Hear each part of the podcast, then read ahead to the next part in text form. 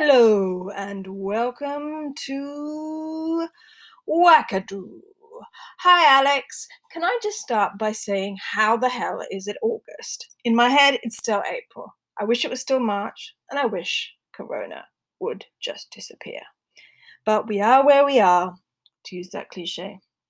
Anyway, just wanted to check in on this new episode, talk about things and plans, and complain about how much laundry I have to do, and tell you a little bit of progress update on my um, article on the king's surgery. So I got the edits back, and they were all positive. So now I just have to finish up the the Blumen footnotes and change the conclusion a bit. And it should be the nearly the final version.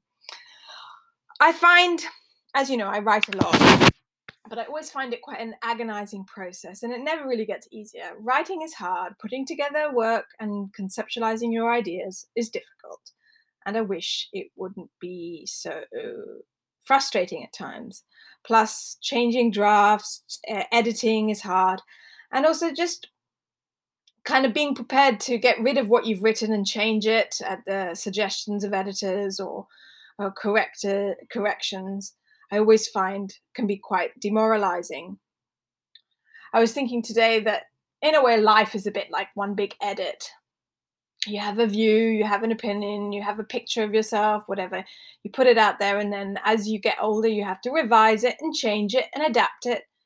And it's hard at every stage i guess but then presumably it gets wiser and better put together and more streamlined and so easier in some sense.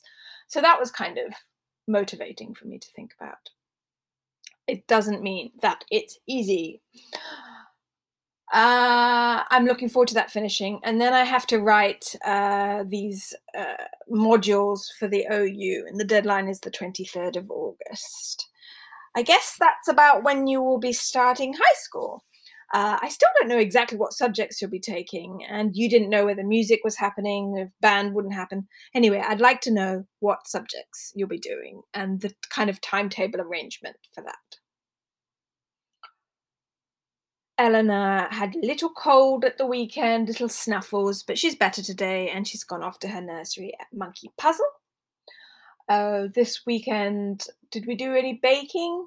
We made a cake that it didn't really rise. It was a sponge cupcake mixture, but it didn't rise. But then we put cream on top of it and then strawberries. Eleanor absolutely adored it, but I didn't think it was that nice.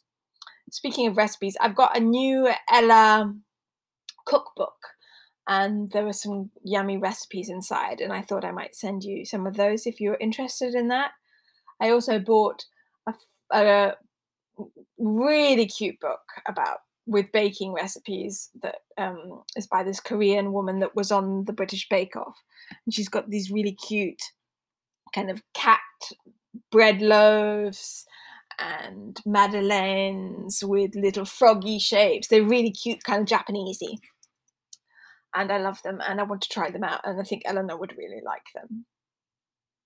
I just finished that book that I was talking about before, Normal People.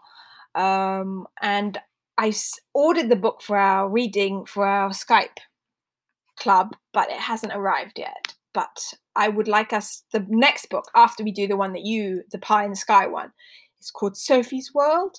And I've ordered that. So if you want to order that on Amazon, that would be great. It's by uh, Gardiner, is the surname. Uh, it's a book about philosophy. It's an adventure story. It's really good.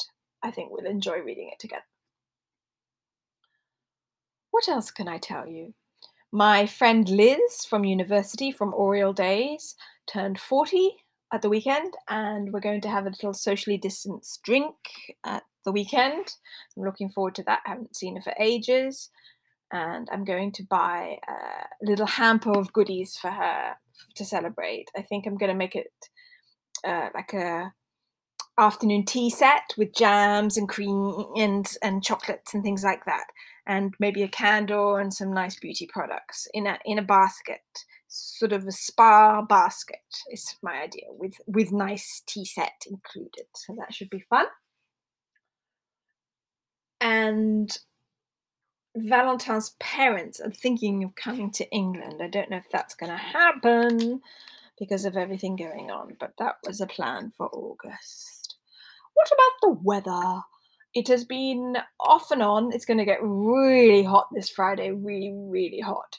And and the sun really hits the living room where we are and it feels a bit like a greenhouse. And we do not have air conditioning like you had. I imagine it's still hot in Colorado. Remembering Melody Park and those hot, hot days this time last year. Actually, this time last year I was back in England and our holiday had ended, but what a holiday it was. Eleanor saw the little punting boats on the river the other day and she said, I want to go with Nana and Alex. And I just, yeah, got a bit sad because I really miss you and wish you were here with us all.